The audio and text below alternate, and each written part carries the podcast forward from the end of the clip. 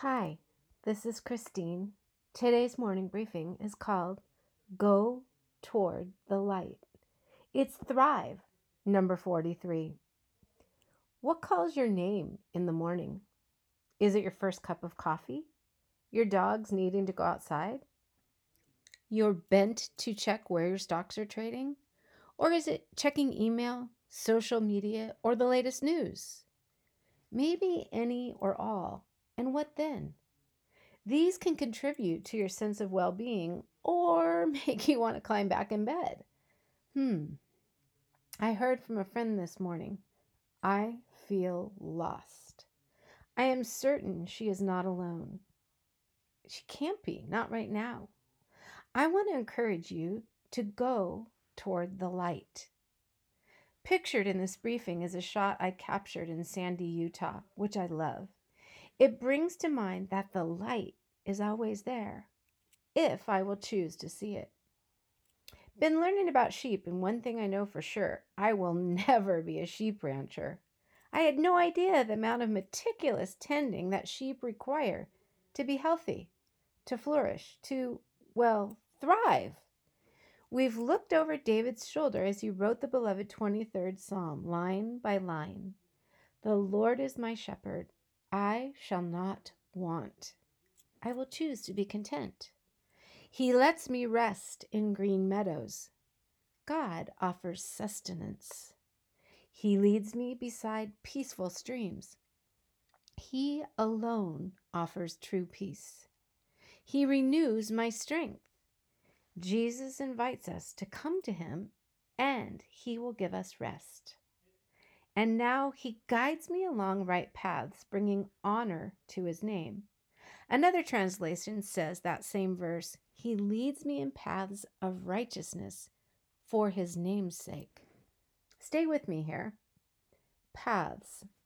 Most of us have a choice about the different paths we take, but only one will truly satisfy, and that is the way of the Good Shepherd. How to know the way he is leading. How to know I am on the right path. Personally, I walk the path that leads me to him first thing in the morning. For me, that looks like a cup of Italian roast next to my chair, along with Bible, prayer moleskin, and pen. Oh yeah, and a couple dogs hanging around.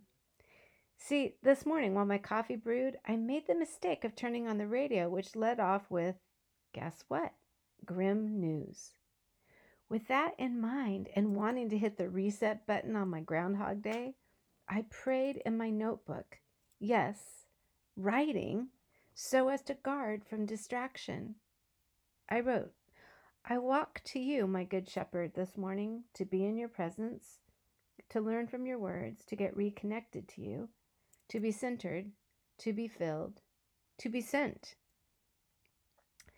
Daily, I ask God for wisdom and leading for the day, and I ask for his favor on me as well. And then, besides lifting up those I love and those who I know are in need of a touch from him, I give to God what I am carrying. Picture with me a lady riding down a path on her bicycle, hair blowing in the wind. Her old bicycle has a saddlebag on each side of the back wheel. Now, imagine with me that the burdens she carries in her life are represented by the contents in those two saddlebags. Things like her specific concerns about the future, about, about, well, you fill in your own blanks.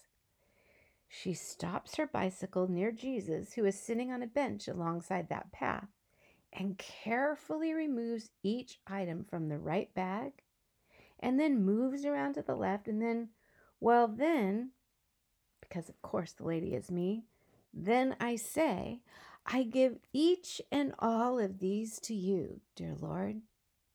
Please work in each situation, and also show me any action I should take.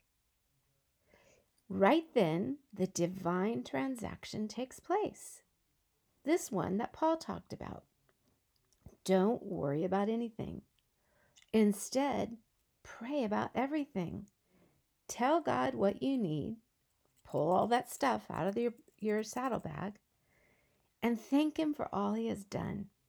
Then you'll experience God's peace, which exceeds anything we can understand. His peace will guard your hearts and minds as you live in Christ Jesus. There it was. The path that leads to my friend being found. You know, the one who said she feels lost. It's His presence, His words, reconnecting to Him to start the day, and the assurance that He will lead us on the path that will honor Him today. Sigh. I think of these words that remind me to listen for my shepherd's voice. Whether you turn to the right or to the left, you will hear a voice behind you saying, "This is the way. Walk in it." We have a good shepherd if we will just follow Him.